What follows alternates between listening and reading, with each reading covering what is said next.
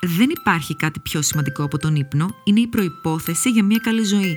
Αποτελεί το 1 τρίτο της ζωής μας και παρόλα αυτά δεν του δίνουμε την απαραίτητη προσοχή. Ο ύπνος είναι μια ενεργητική κατάσταση στην οποία συμμετέχει τόσο το σώμα μας όσο και ο εγκέφαλός μας με διαδικασίες που συμβάλλουν στην καλή υγεία και ευεξία. Και ανάμεσα στους συμμάχους μας για έναν ήρεμο και χαλαρωτικό ύπνο είναι το ιδανικό στρώμα. Στο γιατί όχι θα βρείτε όλα τα επεισόδια στα οποία εξερευνούμε τα μυστήρια του ύπνου με κορυφαίους ειδικούς επιστήμονες και με την υποστήριξη της Elite Strom που μέσα από μια μεγάλη γκάμα προϊόντων φροντίζει να κοιμόμαστε καλά για να ξυπνάμε γεμάτη ενέργεια, καλή διάθεση και ευεξία.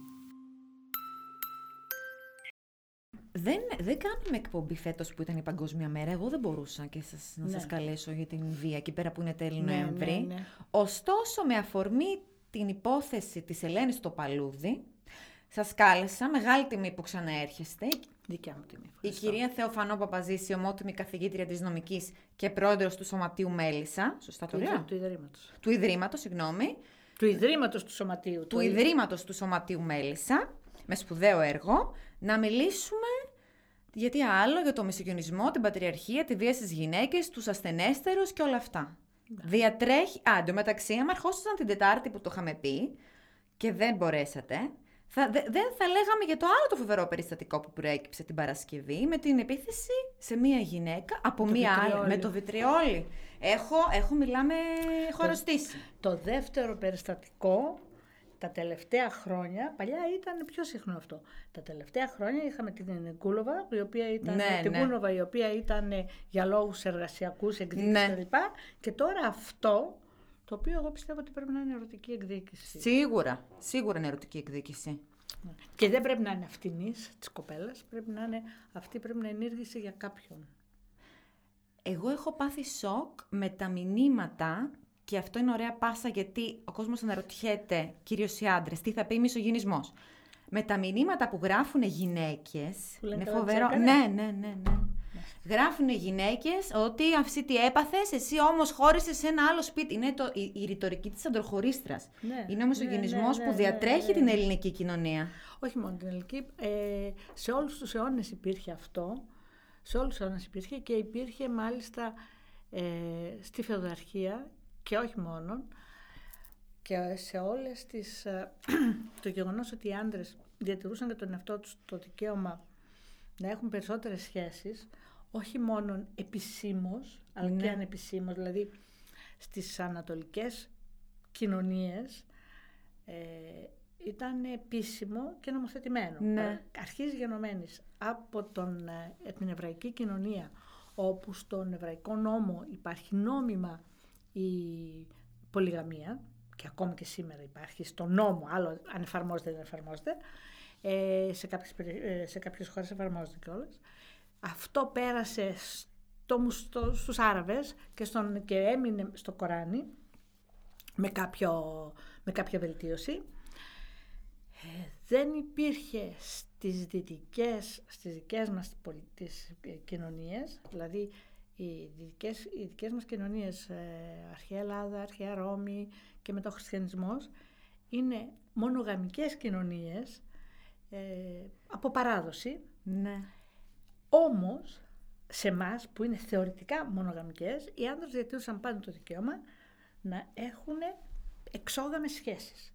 Που στους Άραβες μουσουλμάνους, όχι μόνο Άραβες μουσουλμάνους, στους μουσουλμάνους γενικά και στους Εβραίους είναι νόμιμη σχέση. Το ίδιο πράγμα στην Κίνα που έχουν τις παλακίδες, το, Ναι. παραδοσιακά δηλαδή. Ήταν στις, στους πολιτισμούς της Ανατολής είναι νόμιμη η πολυγαμία, σε εμάς είναι νόμιμη η μονογαμία. Παράνομη η εξόγαμη σχέση, η οποία όμως είναι καλά κρατή. Και σε αυτό έφτασε μέχρι τον 20ο αιώνα, σε όλες τις νομοθεσίες, ψάξτε όσες νομοθεσίες θέλετε, θα δείτε ότι η μοιχεία δεν είναι λόγος διαζυγίου της γυναίκας εναντίον του άντρα, αλλά είναι λόγος διαζυγίου του άντρα εναντίον της γυναίκας. Ε, στο ελληνικό δίκαιο, μάλιστα, που είναι από τα πρώτα δίκαια στην Ευρώπη που εισήγαγαν ε, τον, α, την ισότητα των λόγων διαζυγίου για άντρες και γυναίκες το 1920, όταν άλλες κοινωνίες δεν είχαν καν διαζύγιο, δεν αναγνωρίζαν καν διαζύγιο στις γυναίκες. Και αυτό γιατί συνέβαινε, γιατί το, στο ελληνικό δίκαιο, επειδή ακολουθήσαμε την πορεία του ρωμαϊκού δικαίου αδιάλειπτα, που έσπασε στη Δύση, υπήρχε πάντα διαζύγιο.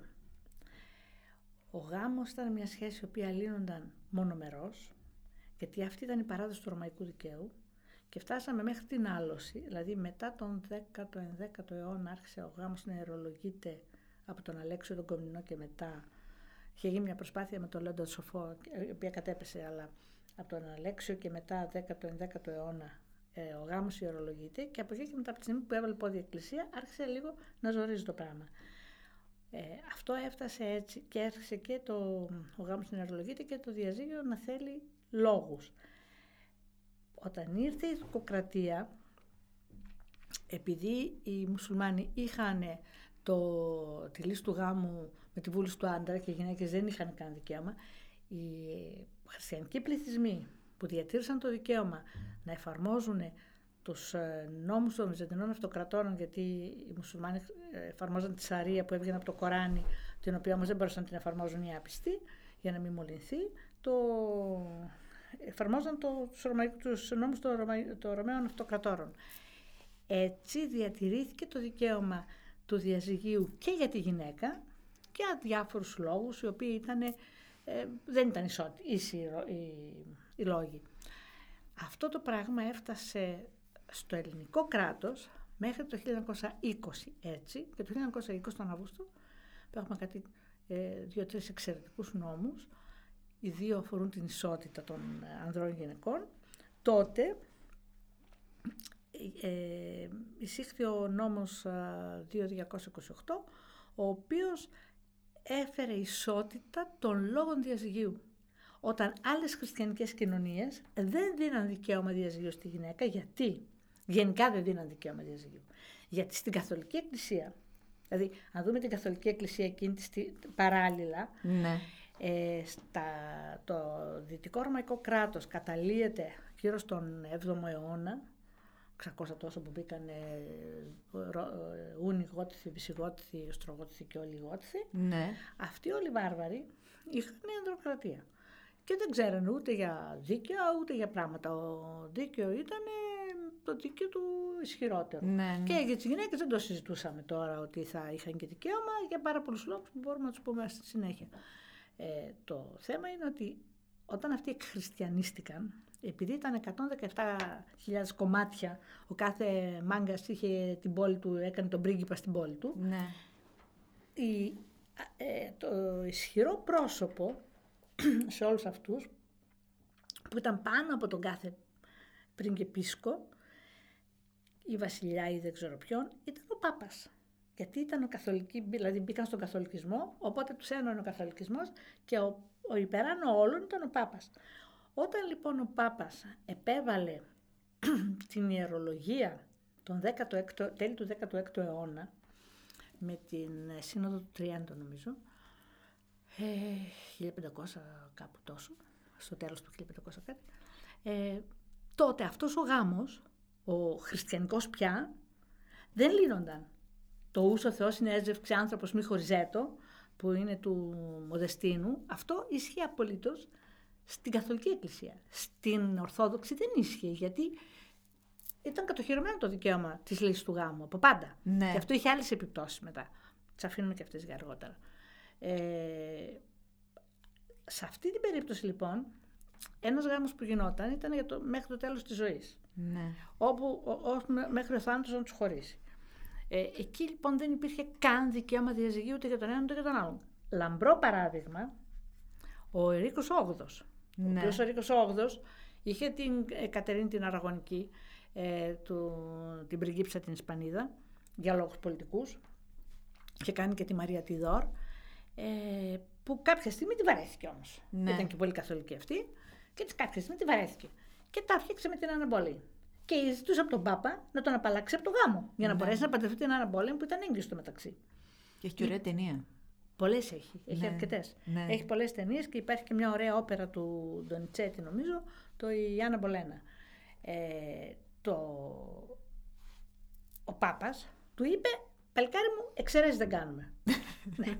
Λοιπόν, αυτός έβαλε λιτούς και δεμένους. Μέχρι και τον βασιλιά Φραγκίσκο τον πρώτο της Γαλλίας, που ήταν ξαδέρφια, γιατί όλοι αυτοί μεταξύ τους ξαδέρφια ήταν. Ναι. Ε, μέχρι και αυτόν τον έβαλε μέσον στον Πάπα και ο Πάπας είπε άμα λέμε όχι, εννοούμε όχι. Όχι. Και επειδή ο Ερίκος ήταν και αυτός ε, μάγκας παιδαράς και τέτοια και δεν σήκωνε πολλές μαγκές και λέει, άκουσα να σου πω κάτι, εσύ είσαι Πάπας, εγώ είμαι βασιλιάς, λοιπόν, κάνω δικιά μου εκκλησία, φεύγω από σένα. Έτσι Α, έγινε η έτσι- Αγγλικανική. α, έτσι Μα η, Αγγλικα, έγινε. η Αγγλικανική εκκλησία Για και έναν γι' αυτό... έρωτα. Ναι, για έναν έρωτα. Μα, Ποτέ δεν μπορεί να κρατήσει. Δεν ξέρω, δεν, το, δεν είναι δικό μου αυτό, κάποιος άλλος το έχει πει. Ποτέ δεν μπορεί να κρατήσεις δύο ανθρώπους σε ένα γάμο όταν θέλουν να χωρίσουν. Θα λυγίσουν σίδερα, θα, θα φύγουν από το φεγγίτι, αλλά Ναι, θα ναι. φύγουν. Ναι, ναι. Λοιπόν, το, ο Ερίκος έκανε την Αγγλικανική Εκκλησία και έγινε αρχηγός της Αγγλικανικής Εκκλησίας και είναι έκτοτε και η Ελισάβετ σήμερα και όλοι αυτοί. Ναι. Γιατί, διότι ήθελε να παντρευτεί την Αναμπόλην. Μετά βέβαια αυτό την παντρεύτηκε, όταν ήθελε να την ξεφορτωθεί. Μετά έκανε άλλο κολπάκι. Μετά τις φόρτωνε όλες προδοσία, τις αποκεφάλιζε, ήταν χείρος και πήγαινε στο επόμενο. Αλλά την ε, Κατερίνη την Αραγωνική δεν μπορούσε να την αποκεφαλίσει γιατί ήταν αδερφή του βασιλιά της Ισπανίας. Δεν σήκωνε τέτοιο καλαμπούρι. λοιπόν, το, λοιπόν, το θέμα είναι το εξής, ότι στο, για να ξα- επανέλθω στο διαζύγιο, που είναι το θέμα μας, το, στο διαζύγιο δεν, ε, δεν υπήρχε στην Καθολική Εκκλησία. Στην Αγγλικανική υπήρχε πια. Και διότι την έκανε στα μέτρα του ο Ερίκος όπως την ήθελε εξού και οι Άγγλοι, αν το προσέξετε, οι Άγγλοι παπάδες, οι Αγγλικανοί παπάδες έχουν Ναι. ένα αντίσημο που δεν είναι ακριβώς τη διαμαρτυρόμενη εκκλησία και έχουν και κάποια τυπικά που είναι ανάμεσα στον καθολικισμό και στους διαμαρτυρόμενους. Δεν, ήτανε, δεν τους λέμε διαμαρτυρόμενου, τους λέμε Αγγλικανούς. Ναι. Είναι άλλο πράγμα. Και πολλές διαφορές δεν έχουν από την καθολική εκκλησία. Αλλά τέλος πάντων. Λοιπόν, το θέμα είναι ότι φτάνει η Ευρώπη και ο δυτικός κόσμος στον 20ο αιώνα και οι γυναίκες δεν έχουν ακόμη και πολλές κοινωνίες δεν έχουν καν διαζύγιο. Και να σας αναφέρω δύο-τρεις πολύ τρανταχτές περιπτώσεις καθολικών κυρίως πολιτιών. Η μία είναι η Ιταλία που έκανε διαζύγιο το 78, 79 δεν θυμάμαι. εκεί Δεν κάπου. μπορούσε να πάρει μια γυναίκα διαζύγιο. Καλά δεν έχετε δει την ταινία με τον Μαρτσέλο Μαστρογιάννη, το διαζύγιο αλλά Ιταλικά. Που τη Με τη- Με τη σκότωσε Σοφία Λορέν. και που, ε, που σκότωσε τη γυναίκα του για να πάρει το... Το γάμο έχω δει μόνο. Έχει Όχι, δύο όχι. ταινίες. Ναι, ναι, το διαζύγιο αλλά Ιταλικά Ναι, δεν το έχω δει με αυτό. την ε, Στεφανία Σαντρέλη που ερωτεύτηκε τη Στεφανία Σαντρέλη και ήθελε να χωρίσει τη γυναίκα του και τελικά τη δολοφόνησε. Δεν το έχω δει αυτό. Ε, το, αυτό γα- είναι. το, το γάμο έχω δει μόνο. Λοιπόν, ναι, θα άλλο- το δω και αυτό. άλλο δεν γάμος. μπορούσε μια γυναίκα να πάρει, θα τρελαθώ. Ούτε άντρας δεν μπορούσε, ούτε γυναίκα. Α, ούτε το άντρας. διαζύγιο στην Ιταλία ε, χρονολογείται από τα τέλη του 70, δηλαδή πια μετά τη δεκαετία του 70. Ε, ήταν μια δεκαετία στην οποία γίνανε πάρα πολλές επαναστατικές ε, κινήσεις, επαναστατικές εισαγωγικά νομοθετικές, διότι τη δεκαετία του 60 είχαμε το γυναικείο κίνημα και την ε, σεξουαλική απελευθέρωση που ξεφούσκωσε, που, φου- που ήταν σαν ε, ηφαίστειο, δηλαδή σκάσαν τα πάντα. Ναι. Μέσα σε αυτό έχουμε το φοιτητικό κίνημα, έχουμε τα διάφορα άλλα και τη δεκαετία του 70 αρχίζουν οι νομοθεσίες σιγά σιγά να αλλάζουν και να εκδημοκρατικοποιούνται. Όχι όλες. Δηλαδή, οι πολύ καθολικές, πολύ αυστηρά καθολικές κοινωνίες δεν είχαν διαζύγιο. Δηλαδή μια Ιταλία, ποια άλλη θα Η λέγατε; Ιταλία αμέσως μετά ήταν η Ιρλανδία, η οποία η Ιρλανδία μπήκε στην Ευρωπαϊκή Ένωση και ήταν από τις χώρες που δεν είχαν διαζύγιο Ε, πολύ και εκκλησιακή. πήρε, και πήρε δια, διαζύγιο με δημοψηφίσματα τέλη του 90 νομίζω. Δεν το θυμάμαι ακριβώς, αλλά τέλη του 90. Και μας είχε απομείνει, Φοβερό. και μας είχε απομείνει στην Ευρώπη χώρα χωρίς διαζύγιο δεκαετία του 2000 Άκου και τώρα. ναι, ποια, Ποια. η Μάλτα. Η Μάλτα. Λοιπόν, η Μάλτα Μέσα στον τουρίστα εκεί πέρα κιόλας και χωρίς Λοιπόν, διαζύγιο. Η Μάλτα ήταν η τελευταία ε, σούπερ καθολική χώρα Ναι. η οποία ε, έδινε διαζύγιο, δεν έδινε διαζύγιο και το πήρανε με αλλεπάλληλα ε, νομίζω τρία δημοψηφίσματα, κάτι τόσο, όπου οι γυναίκες είχαν ξεσηκωθεί και ζητούσαν το διαζύγιο διότι παντρεύονται στα 18. Ε, λέει, οι παπάδες τους κάνανε, λέει, σεμινάρια πιο μπροστά κτλ. Βρε, να τους κάνεις όσα σεμινάρια θες. Όταν άλλος είναι στα ντουζένια του και όταν θέλει να παντρευτεί, θα πεις σε όλα ναι. Δεν σκέφτονται ότι μετά από δύο χρόνια, τρία χρόνια θα χωρίσει. Ναι, ναι, το Λοιπόν, κάνεις. τους περνούσε αυτό, κάναν το πρώτο παιδί, γυρνούσαν οι άντρες. Χωρίς να έχουν σκεφτεί άμα- ναι, ναι. Λοιπόν, το θέμα είναι ότι οι γυναίκες μένανε, μεγαλώνουν τα παιδιά και άλλοι γυρνούσαν με τις τουρίστες. Ναι, ναι. Ανεξάρτητα από όλα αυτά, οι γυναίκες μέναν και είχαν και την ευθύνη των παιδιών και τα έξοδα των παιδιών και όλα αυτά. Οι άλλοι δεν ήταν και. Τέλος πάντων, το θέμα είναι ότι το διαζύγιο στη Μάλτα ήρθε το 2011. Τώρα, τώρα, τώρα. Καλά, Τώρα, τώρα, τώρα, τώρα, τώρα. Μα δεν το πιστεύω, ε. Ε, καλά, πίστεψε το άνοιξε το. Φοβερό, ίντερνετ, θα το φοβερό, δεις. Τώρα φοβερό. δεν- δεν- ε, μπερδεύω λίγο. ε, Μου ξεφεύγουν οι ημερομηνίες. Δεν θυμάμαι αν το διαζύγιο ήταν το 11, το 12 και το 13. Η πλάκα με τη Μάλτα είναι ότι το 14 ή το 13 ή το 14 έκανε το γάμο για τα πρόσωπα του ίδιου φίλου και τους έδωσε όλα τα δικαιώματα. Και να μην πάρει Και φόρα. σε δύο χρόνια, πάρει φόρα. Και σε δύο χρόνια το 15 έκανε το νόμο για την αλλαγή του φίλου. Έναν εκπληκτικό νόμο. Ναι, ναι. δηλαδή, λες, με του αφήστε ελεύθερου αυτούς στην ξένη. Πραγματικά. Ναι. Ήτανε που λέγαμε στην αρχή, η κοινωνία δεν ήταν έτοιμη και ξαφνικά Και ετοιμάστηκε. ξαφνικά ετοιμάστηκε, ναι. Λοιπόν, εκείνο που θέλω να πω για να ξαναγυρίσω στο, στο διαζύγιο είναι ότι οι γυναίκες δεν ήταν μόνο οι γυναίκες που δεν είχαν ίσα δικαιώματα με τους άντρες. Ήταν και πολλές κοινωνίες οι οποίες δεν δίνουν το ίδιο δικαίωμα ούτε στους άντρες. Και στην Ελλάδα, για να ξαναγυρίσω στη Μυχία από όπου ξεκινήσαμε, στην Ελλάδα ο νόμος του 2000, όχι, του 1920, που έδινε ίσα δικαιώματα ίδιους λόγους διαζυγίου για άντρα και γυναίκα, στο μόνο λόγο στον οποίο είχε μια διαφοροποίηση ήταν η Μυχία. Ναι. Γιατί ήταν ήδη ένα τεράστιο βήμα το 1920 στην ελληνική κοινωνία το να εισαχθεί αυτός ο νόμος. Βέβαια δεν κουνήθηκε φίλο, έτσι. Τα είχαμε λέμε η κοινωνία και Ναι, κοινωνία, ναι. γιατί ούτε διαδηλώσεις κάνανε, ούτε τίποτα Ούτε άλλο τίποτα. είπανε. Ε, χρειάστηκε ένας υπουργός με ανοιχτό μυαλό για να το κάνει. Και τότε η Μυχία ήταν απόλυτος λόγος διαζυγίου. Και για τους δύο. Όχι. Απόλυτος λόγος διαζυγίου για τον άντρα, δηλαδή έτσι και έλεγε ο άντρα στη γυναίκα μου έχει φίλο, τη χώριζε, δεν το συζητάμε. Σχετικός για τη γυναίκα, δηλαδή έλεγε η γυναίκα, ο άντρας μου έχει φιλινάδα και αυτό εμένα μου έχει ταράξει το γάμο, μου έχει κάνει αυτό, μου έχει κάνει και να έπρεπε δηλαδή να αποδείξει, ας πούμε σήμερα, τον κλονισμό Ναι. ή κάτι, κάτι άλλο.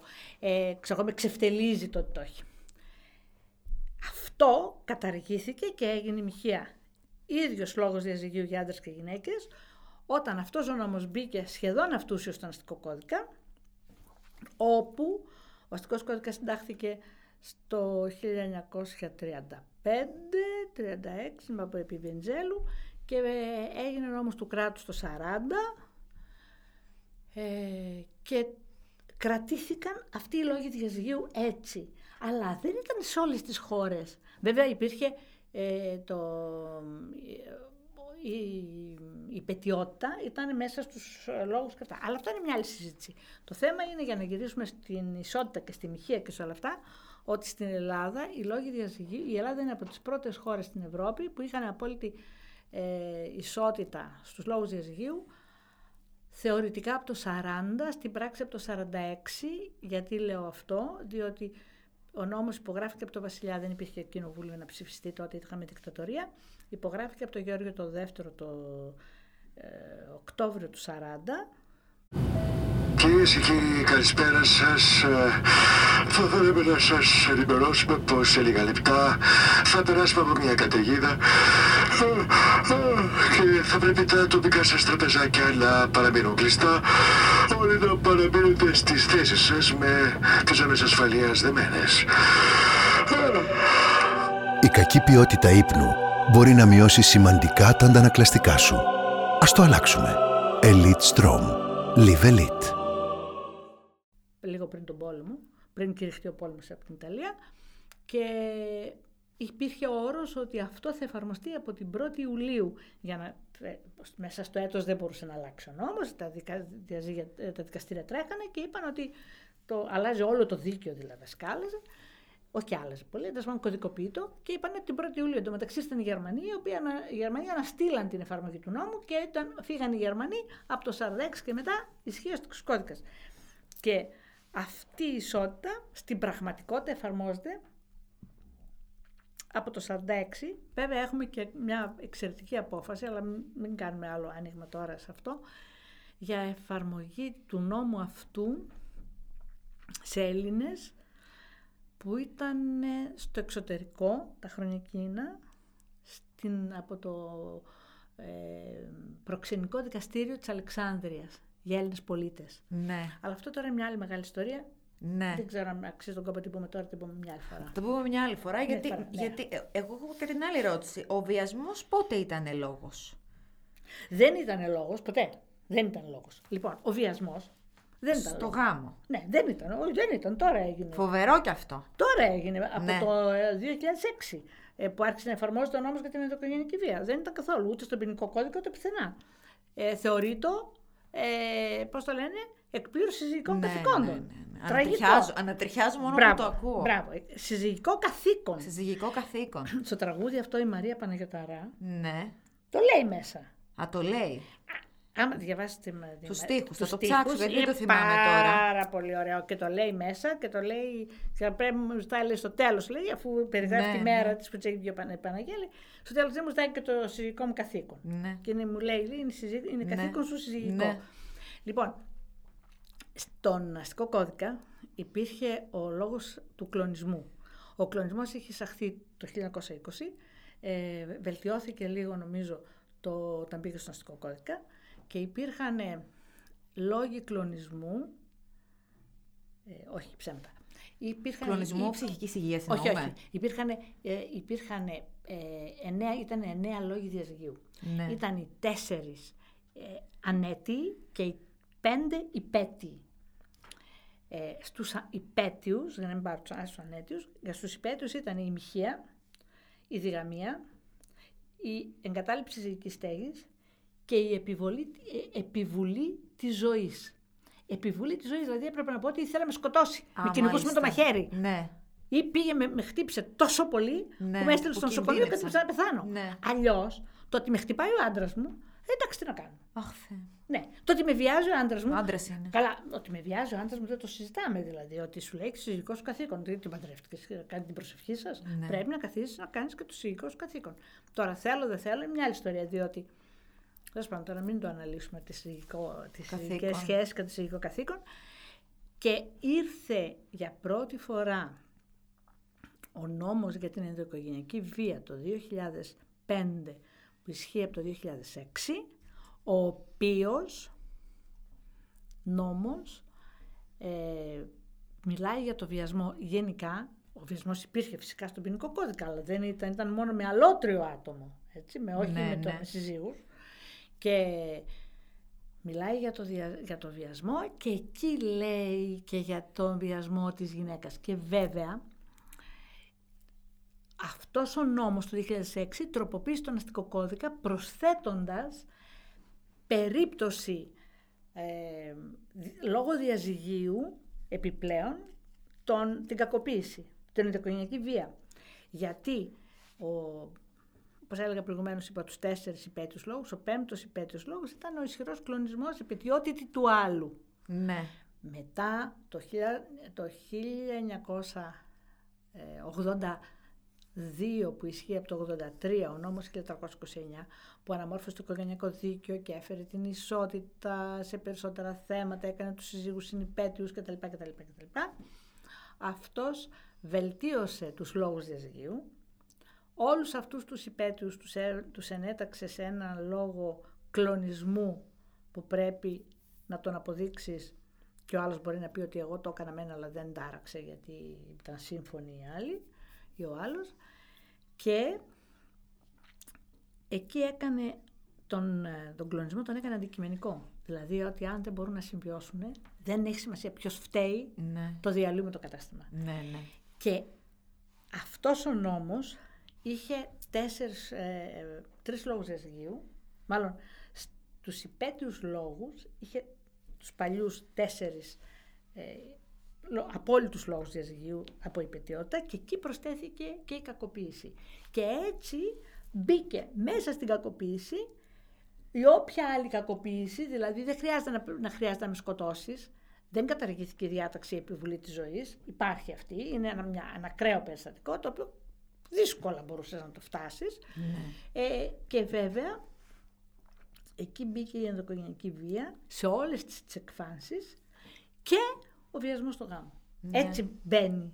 Ο βιασμός του ναι, γάμου. δηλαδή μπαίνει Και ε, θεωρεί- χωρίς να είναι ειδική περίπτωση, αλλά είναι μέσα στον ειδικό νόμο για την ενδοκογενειακή βία. Ναι. Τι ταλαιπωρημένο φίλο. Τι Εγώ ταλαιπωρημένο θυμάμαι φίλο. περιπτώσεις γυναικών που έχουν φτάσει στα δικαστήρια και είναι δύο ειδών. Αυτές που αφορούν τα θύματα και αυτούς που αφορούν τις θήτριες. Και αυτό θέλω να το πω. Θυμάμαι πολύ συγκεκριμένα περιστατικά. Θυμάμαι ένα περιστατικό με μία θήτρια η οποία ήταν ένα ζευγάρι, αυτό έγινε μέσα στο τέλος της δικτατορίας, δηλαδή αρχές του 70. Ήταν ένα ζευγάρι, τότε τα υπόλοιπα Αττικής ήταν ε, εντελώς επαρχία. Καλύβια και τέτοια, βοσκή και αυτά. Ναι, ναι. Και ήταν μια κυρία η οποία ζούσε με τον άντρα, ήταν βοσκή αυτή και δεν ξέρω πόσα παιδιά είχαν και ζούσαν βοσκώντας τα πρόβατα και τέτοια. Και σε μια καλύβα, συνθήκες πρωτόγονες. Δεν είναι αυτό το θέμα. Το θέμα είναι ότι αυτός ήταν αλκοολικός, ό,τι λεφτά έπιανε τα πίνε και πλέον γύρω στο σπίτι και πλάκωνε τη γυναίκα του στο ξύλο. Η γυναίκα είχε δει το χάρο με τα μάτια της. Και κάποια φορά που είχε θόλο στο μυαλό της και τον άκουγε να έρχεται από έξω από την ταβέρνα και να τη βρίζει, στήθηκε πίσω από την πόρτα, πήρε ένα τσεκούρ και τον έκανε κομμάτια. Ναι. Λοιπόν, αυτό το περιστατικό είχε βουήξει ο τόπος. Δεν ξέρω τι κάνει αυτή η γυναίκα, αν ζει, πέθανε κτλ. Εμένα είχε τον απόλυτο σεβασμό μου, τον απόλυτο όμως, όσο και αν φαίνεται ακραίο να συμφωνώ με, ένα, με μια ανθρωποκτονία, γιατί; Ε, το είχα παρακολουθήσει και είχα διάβαζα τις συνεντεύξεις της. Τη διασύραν τα μέσα, τα οποία μέσα είναι πραγματικά κάποιες φορές εσχρά. Με Είναι, συγχωρείτε τώρα, είναι. είμαι σε μέσον κι εγώ, αλλά Ε, είστε είναι σε ένα, εσχρά. τα mainstream ε, λέμε τώρα, Ναι. τα mainstream είναι Ναι, σχρά ναι. τώρα, πώς θα γίνει, είναι λοιπόν, σχρά. κάποια στιγμή ε, βγαίνει στις ειδήσεις και το γράψαν και οι εφημερίδες ότι αυτή η γυναίκα που είχε καταδικαστήσει ισόβια κτλ. κτλ, κτλ ε, θα έκανε γάμο με έναν επίσης Σοβίτη. Τότε τη διασύραν τη γυναίκα. Το τι είπανε. Και τι το θέλουν το γάμο αυτή. Και... Δηλαδή όλοι οι σεξουαλοφασιστοειδείς τύποι Ναι, βγήκαν ναι. να βγάλουν τα αποθυμένα τους και δεν το θέλουν το γάμο και αυτά και είναι έτσι και είναι έτσι. Ναι, ναι. Λοιπόν, και η γυναίκα αυτή είχε δώσει μια συνέντευξη. Το οποίο την είχα διαβάσει με πάρα πολύ προσοχή. Βέβαια, ο γάμος δεν έγινε, γιατί μετά τον εξευτελισμό αυτό η γυναίκα και αυτή και αυτός και οι οικογένειέ τους και όλα αυτά Ναι, είπαν ναι. «Άντε, γεια». Αλλά αυτή η γυναίκα έλεγε το εξής. Και το είχε πει και όταν έγινε ο φόνος. Και της λέγανε γιατί δεν πήγε στην αστυνομία. Και λέει: Πήγα στην Αυτό το αστυνομία. κλασικό. Ναι, πήγα λέει στην αστυνομία. Φώναξα και τους συγγενείς και μου λέγανε βρείτε τα. Πήγα στην αστυνομία και είπε η οικογενειακή υπόθεση δεν ανακατονόμαστε, βρείτε τα. Μα αν μπορούσα χρυσέ μου να τα βρω, Ναι, ναι. δεν θα ερχόμουν σε σένα. Λοιπόν, και αυτή έλεγε ακριβώς αυτό το πράγμα. Ότι είχε φάει το ξύλο της αρκούδας, ότι είχε δει το χάρο με τα μάτια της πόσες φορές. Λοιπόν, αυτή είναι μία κατηγορία γυναικών, σαν αυτή και χιλιάδε. Αυτή ήταν για μένα η πιο έτσι, μ, εντυπωσιακή. Ε, Ήταν η πρώτη η οποία με είχε συνταράξει. Με είχε συνταράξει γιατί ήμουνα με το μέρος της. Και ήμουνα με το μέρος της γιατί είπα: Κοίταξε να δεις τώρα. Τάχα μου το παίζουμε πολιτικά correct, δεν ανακατώνεις την οικογένεια. Μα δεν ανακατώνεις την οικογένεια, πρέπει να ανακατωθείς, διότι όταν ο άλλος βασανίζεται μέσα εκεί, και όταν κινδυνεύει να πεθάνει, και όταν κακοποιείται κάθε μέρα, δεν μπορείς να κλείσεις τα μάτια Ναι, σου και να ναι, λες: ναι, ναι. Εγώ μένω απ' έξω, οι σύζυγοι έχουν τη δικιά τους ζωή. Όχι, δεν έχουν τη δικιά τους ζωή, σε παρακαλώ τώρα. Το ένα είναι αυτό. Το άλλο είναι ότι έχουμε πάρα πολλούς, θυμάμαι επίσης χρόνια πολλά πίσω, δεκαετία του 80 ήταν τώρα, κάπου εκεί τέλη του 80, ένα Πάσχα, κάποιος, δεν θα πω άλλες λεπτομέρειες γιατί θα είναι φωτογραφικό, στην Πελοπόννησο, σκότωσε τη γυναίκα του με κλωτσιές, Με πω, πω, πω. Μεγαλοβδομάδα, γιατί τη είπε να σφάξει ένα αρνί που είχαν για, το, για την ανήμερα του Πάσχα, Μεγάλη Παρασκευή, μέρα μέρα ήταν, θυμάμαι. Και αυτή αντί να σφάξει αυτό το αρνί, σφάξε ένα άλλο. Και την πλάκωσε στο ξύλο και τη σκότωσε. Με το ξύλο. Τη σκότωσε με το ξύλο. Δηλαδή, λες έλεος. Και ο οποίος την κακοποιούσε όλο τον καιρό. Έτσι. Προφανέστατα. Ναι. Τώρα, εγώ λέω πράγματα τα οποία βγήκαν σε εφημερίδες. Γιατί ξέρω και άλλα τα οποία δεν βγήκαν σε εφημερίδες, αλλά δεν τα λέω. Ε, Το θέμα είναι το εξής. Κάτσε και δες τους φόνους που γίνονται από άνδρες προς τις συζύγους τους ή τις ερωμένες τους και από γυναίκες προς τους συζύγους τους ή τους εραστές τους. Λοιπόν, η γυναίκα η οποία θα σκοτώσει, ο άντρας που θα σκοτώσει τη γυναίκα του, τη σκοτώνει για σήμαντη αφορμή. Ναι. Ή την κακοποιεί συστηματικά και κάποια φορά ξεπερνάει τα όρια και μετά λέει συγγνώμη. Ναι, ναι. Αυτό το Ή μπορεί και να κλασικό. μην πει και συγγνώμη, θα πει αυτή έφταιγε, που της είπα να κόψει το, να κάνει αυτό και δεν το έκανε. Ή για σήμαντη αφορμή νόμιζα ότι είχε εραστεί. Θυμάσαι στα Τρίκαλα μια ιστορία. Ναι, πώς δεν θυμάμαι. Που Πριν δύο-τρία χρόνια. Είναι μπράβο. Θυμάμαι, που τη σκότωσε θυμάμαι. το Αγίου Κωνσταντίνου που ήταν. Του Αγίου Κωνσταντίνου, Μπράβο, βέβαια. Που είχε ε, αυτή, της είπαν όλοι, έλα μωρέ, ξαναβρείτε τα, ξαναβρείτε τα. Τι να τα ξαναβρείτε. Αυτή η ρητορική στην ελληνική κοινωνία τη διαπερνάει. Το ξαναβρείτε τα. Ναι, αυτό το πράγμα. Και λες, τι Ξαναβρείτε να βρω, τα. καλέ μου άνθρωπε, δεν το έχεις δει τόσο καιρό. και τη σκότωσε τη γυναίκα. Δεν θυμάμαι τώρα για ποιο λόγο. Μην χαλάς το σπίτι σου. Ναι, μην μην το χαλά- χαλάς. ναι, Μην το ναι. χαλάς. Προφανώς της είχε πει να πάρει σοκολατάκια ε, αυτά και πήρε Το τα λέγανε άλλα και Κώστα σοκολατάκια. αυτό, ναι, μάλιστα. ναι, ήταν της Ναι, γιορτής. ναι, το θυμάμαι, το θυμάμαι, το θυμάμαι. Λοιπόν, και η φόνη των γυναικών από τους συζύγους ή τους συντρόφους γίνονται για σήμαντη αφορμή. Θυμάμαι, λέω για τους συντρόφους, γιατί θυμάμαι ένα περιστατικό πάλι εκεί στη Θεσσαλία, ε, που μία νεαρή κοπέλα τη σκότωσε ένα παλικάρι με το οποίο είχε για ένα μήνα σχέση, ο οποίος προφανώς ήταν πολύ βίαιος και αυτή του είπε χωρίζουμε, και αυτός τη έδωσε ένα τελευταίο ραντεβού. Αυτό το πράγμα τα τελευταία ραντεβού είναι πάλι μια άλλη ιστορία. Ναι. Στο πάρκο και τη σκότωσε. Ναι, ναι. Και Ή αυτό με το μένα ή με θυμάμαι. κανέναν. Το θυμάστε. Το το θυμάμαι αυτό. και αυτό. Μήπως είναι αυτή που ήταν, πέρασε στο πανεπιστήμιο και θα φεύγε. Ούτε ξέρω, δεν θυμάμαι Αυτό. άλλες λεπτομέρειες. Ναι. Εγώ ξέρω Το ότι του θυμάμαι είπε και αυτό. και του μάλ, το πρόφανο. 18 χρόνων μικρή ήταν και ναι, οι δύο. καλέ, Ναι, πιτσίρικα ναι, ήταν. κατάλαβα Και ποιο. νομίζω ότι τε- ήταν. Πρέπει αυτός να ήταν βίαιος και αυτή. Και ίσως το ότι θα έφευγε ήταν και ένα πρόσχημα. Τέλος πάντων, τη σκότωσε. Όπως επίσης με ένα άλλο περιστατικό που ένας που είχε χωρίσει με τη γυναίκα του και ε, είχε βγει και απόφαση και επί του νόμου της ενδοκρινικής βίας είχε βγει απόφαση να μην την πλησιάζει στα 300 μέτρα, μπράβο, και λες Ναι, και σώθηκε ναι. η κατάσταση. Και γιατί πίστευε αυτός ότι αυτή είχε φίλο και γι' αυτό δεν τον ήθελε, γιατί κανείς δεν παραδέχεται ότι είναι άχρηστος, ότι έχει κάνει λάθη. Όλοι τους παρτάνε οι γυναίκες του γιατί έχουν βρει φίλο. Μα και φίλο να έχει βρει, Και, και, και εκτός αυτού, πρέπει να πεις σε κάποιον ότι δεν σε θέλω γιατί έχω φίλο. Ναι. Γιατί πρέπει να ανήκω κάπου. Να μην Μπράβο. είμαι δέσποτη. Όχι, δεν σε θέλω γιατί δεν σε θέλω, ρε παιδί μου. Και όχι μόνον, και όχι μόνον, αλλά δεν μπορεί ο άλλος να παραδεχτεί. Δηλαδή, άμα του πει ότι δεν σε θέλω γιατί με χτυπάς, ας πούμε, Ναι, δεν σε ναι. θέλω γιατί δεν σε θέλω, ρε Γιατί φίλε. δεν σε θέλω. Όχι. Εγώ είμαι ο Άγιος και εσύ φταίει. Και είχε στηθεί, ήταν κάπου στην Πελοπόννησο, νομίζω Τρίπολη, ήταν δεν ξέρω πού, και είχε στηθεί απέναντι από την πολυκατοικία. Αυτή γυρνούσε, είχε πάει σε κάτι φίλους και αυτά, γυρνούσε στο σπίτι της και την ώρα που ξεκλείδωνε την πόρτα της πολυκατοικίας, αυτός απέναντι, σταθερό στόχος, 300 μέτρα, τσακ την πυροβόλησε και τέλειωσε. Λοιπόν, Ναι. Δες τις γυναίκες που σκοτώνουν. Οι γυναίκες που σκοτώνουν έχουν δει το χάρο με τα μάτια τους. Είναι θύματα πρώτα. Έχουν, είναι θύματα ενδοοικογενειακής βίας σε μακρό χρονικό διάστημα και επειδή επίκειται απειλή για τη ζωή τους Ή των παιδιών τους. ή των παιδιών τους, ξεπερνάνε το όριο και σκοτώνουν τον, ε, τον σύζυγο. Αντίθετα, οι άντρες σκοτώνουν για ασήμαντη αφορμή.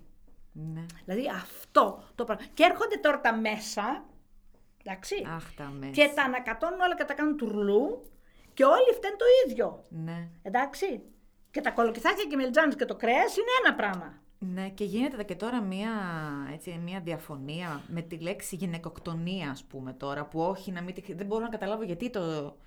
Βγήκανε τώρα πάλι με την Τοπαλούδη πάρα πολύ ότι είναι ενάντια στη χρήση της λέξης αυτής, μα, μα είναι πολύ σαφής τι θα πει αυτή η λέξη νομίζω, γυναικοκτονία. Εμένα δεν δεν με καταλαβαίνω ενδιαφέρει- γιατί δεν μην τη λέμε επίσης. Ναι, εμένα, εμένα δεν με ενδιαφέρει αν τη λέμε γυναικοκτονία ή όχι. Με ενδιαφέρει ότι κάποιος παίρνει και σκοτώνει έναν άλλον άνθρωπο. Οι άντρες σκοτώνουν για την πλάκα τους και οι γυναίκες σκοτώνουν γιατί δεν αντέχουν άλλο. Αυτός είναι ο διαχωρισμός. Δεν υπάρχει άλλος. Αυτοί οι δύο αλήτες με την τοπαλούδη, Ναι, ναι. οι οποίοι πήραν Ο το Ροδίτης κορίτσι. και ο Αλβανός. Ναι, και, ναι, και γιατί το λέμε Αλβανό; Στην, στην Ρόδο μεγάλωσε. Λοιπόν, είναι δύο αλήτες, των οποίων δεν γνωρίζουμε τα ονόματα, γιατί τα μέσα τα έχουν κρύψει μονίμως ο αλβανικής καταγωγής, ο ελληνικής καταγωγής. Όχι, ρε φίλε.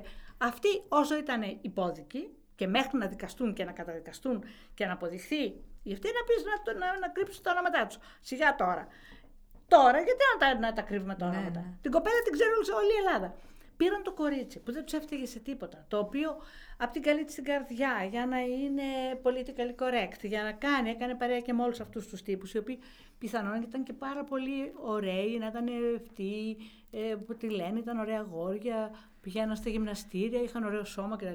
Και εντάξει, ένα νεαρό κορίτσι το οποίο κάνει σχέση με, με ένα αγόρι είναι σύνηθε στην ελληνική κοινωνία. Να έρθεις τώρα να την κακοποιήσεις, με- γιατί προφανώς την πήγαν να της τριμώξουν. Αυτή είπε δεν θέλω. Και είπαν τι θε, ποια είσαι εσύ Μωρή Που θα που πεις, θα «Δεν πεις σε θέλω». μένα, σε, σε μένα δεν θέλω. Ναι, ναι. Που εμένα ο μπαμπάς μου και η μάμα μου έχουν κορώνα στο κεφάλι τους, ναι. Και που έχουν- εγώ έχω τις τσέπες γεμάτε λεφτά και εσύ δεν είσαι σε θέση να μου πεις σε μένα ότι δεν θέλεις. Και μετά το πήραν το κορίτσι και το κάνανε αυτό που το κάνανε. Και το Κύμα. βασανίσανε και το. Α, δε, δεν υπάρχει αυτό που έγινε με την, με, την, με την υπόθεση αυτή. Καλά, αυτή είναι τραγική ιστορία. Τραγική. Και βέβαια, σε άλλες εποχές θα είχαν καταδικαστεί σε θάνατο. Πλέον από τη δεκαετία του ε, 80, πότε καταργήθηκε η θανατική ποινή, που καλώς καταργήθηκε, ε, δεν καταδικάζονται σε θάνατο. Δεν τολμώ να πω, γιατί εγώ έχω παλέψει υπέρ της κατάργησης της θανατικής ποινής ως μιας ποινής απαράδεκτης. Όντως είναι απαράδεκτη. Αλλά υπάρχουν κάποια εγκλήματα τα οποία είναι Κυρίες και κύριοι, καλησπέρα σας. Θα θέλαμε να σας ενημερώσουμε πως σε λίγα λεπτά θα περάσουμε από μια καταιγίδα ε, ε, και θα πρέπει τα τοπικά σας τραπεζάκια να παραμείνουν κλειστά. Όλοι να παραμείνετε στις θέσεις σας με τις ζώνε ασφαλείας δεμένες. Η κακή ποιότητα ύπνου μπορεί να μειώσει σημαντικά τα αντανακλαστικά σου. Ας το αλλάξουμε. Elite Strom. Live Elite. Δηλαδή τόσο ιδεχθή. Ναι, ναι. Αυτό και το άλλο στην Κύπρο εμένα με έχει σοκάρει. Με το Με κατασυρωή εκείνο, δολοφόνο. εκείνο, εκεί, ας πούμε σε αυτόν τώρα, ας πούμε, θα μπορούσε να γίνει μια εξαίρεση για τη θανατική ποινή, δηλαδή ήταν φοβερό. Ε, ναι. Φοβερό και εξαφανιζόντουσαν οι ξένες γυναίκες, Ναι. έτσι φεύγανε αυτό, γιατί πόσα χρόνια γινόταν. Και τι οποίες το ομολόγησαν. Αυτοί οι δυο δεν ομολόγησαν. Αυτοί οι δυο είπαν ότι ήμασταν καλά παιδιά και αυτοί αυτοί. Αυτοί στη Ρόδο είπαν ότι ήμασταν καλά παιδιά, Ναι. τις φερθήκαμε καλά. Είδαμε και την Τις βγάλαμε και, αγόρευση. σο, και σοκολατάκια τους βγάλ, τις βγάλαμε, λέει, και λικέρ την κεράσαμε. Ναι. Και αυτό και αυτή δεν ήθελε λικέρ, ήθελε γκράπα. Ναι. Και αυτό τους σκοτώσαμε. Και υπάρχουν εκεί πέρα μετά τα μίντια τώρα και θα πούνε ότι ήταν. Το, καλ- το, εμένα το δικό μου το αγαπημένο είναι ότι δεν έδινε κανένα δικαίωμα. Αυτό. Πάλι χθες δηλαδή. Πάλι το Ποιος δεν έβλεπα. έδινε κανένα δικαίωμα τα αγόρια. Ήταν αυτά; πολύ καλή. Όχι, όχι. Και η Ελένη Μμ. Θα πούνε, όπως και για την κοπέλα Ναι. που το θύμα της επίθεσης με τη βιτριόλη, δεν έδινε δικαιώματα, λέει, στη, στη γειτονιά. Εμένα αυτή η φράση. με Και αν ξεπερνάει. έδινε, ποιο το Αυτό! πρόβλημα; Αυτό! δηλαδή, αν Αυτό! έδινε, αν έδινε, δηλαδή θα δικαιολογεί το. Αυτό, αυτό είναι. Δηλαδή, βλέπεις το μισογυνισμό να είναι Ναι. Υπόγεια από πίσω. Δηλαδή, τι θα πει. Ωραία, ο, δεν έδινε. Αυτή δεν έδινε. Αλλά αυτή που έδινε, ποια είναι; Όχι, και αν, και αν υποτεθεί ότι ερχόταν κάποιος και έλεγε ναι, η Ελένη. Έδινε έ- δικαιώματα. Έδινε δικαιώμα. Έβγαινε και με άλλους. Αυτό. Και, Και. ήταν λόγος αυτός για να, για να υποστεί αυτά που Αυτό, υπέστη. αυτό, Σε αυτό, παρακαλώ αυτό. δηλαδή αυτό, τώρα. Αυτό, αυτό, αυτό, αυτό. Το, α- με γιατί, ξέρεις, αυτό ξέρεις που ξεκινάει; Από πού ξεκινάει Ξεκινάει αυτό. ότι όταν όλοι οι βιαστές, όλοι όμως, αλλά όλοι, όπου και να είναι από τον τελευταίο άχρηστο μέχρι τον ε, πιο διάσημο που έχει βιάσει, όλοι σου λένε Μα τα ήθελε. Τα λέει». ήθελε, Με τα τη ήθελε. συνένεσή της λέει έγινε. Και αυτό που λένε και αυτοί οι αλήτες είναι ότι εμείς την καλέσαμε και ήρθε. Ε, την καλέσατε και ήρθε για να κάνετε Αυτό, παρέα, να αυτό. πάτε να πιείτε ένα ποτό.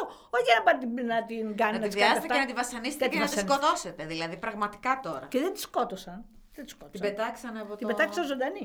Πνίγηκε μόνη της. Ναι, Σωστό και αυτό. Σκοτώθηκε μόνη της. Μπράβο, μόλι σκοτώθηκε. Δηλαδή, αυτό το πράγμα. Σε βγάζει, σε βγάζει. και, Εμένα ένα- με και βγάζει το παρούχα ξέρεις μου. και το πιο ακραίο ποιο είναι. Που το θεωρώ τραγικό. Αλλά το έχω ξανακούσει και σε άλλη περίπτωση.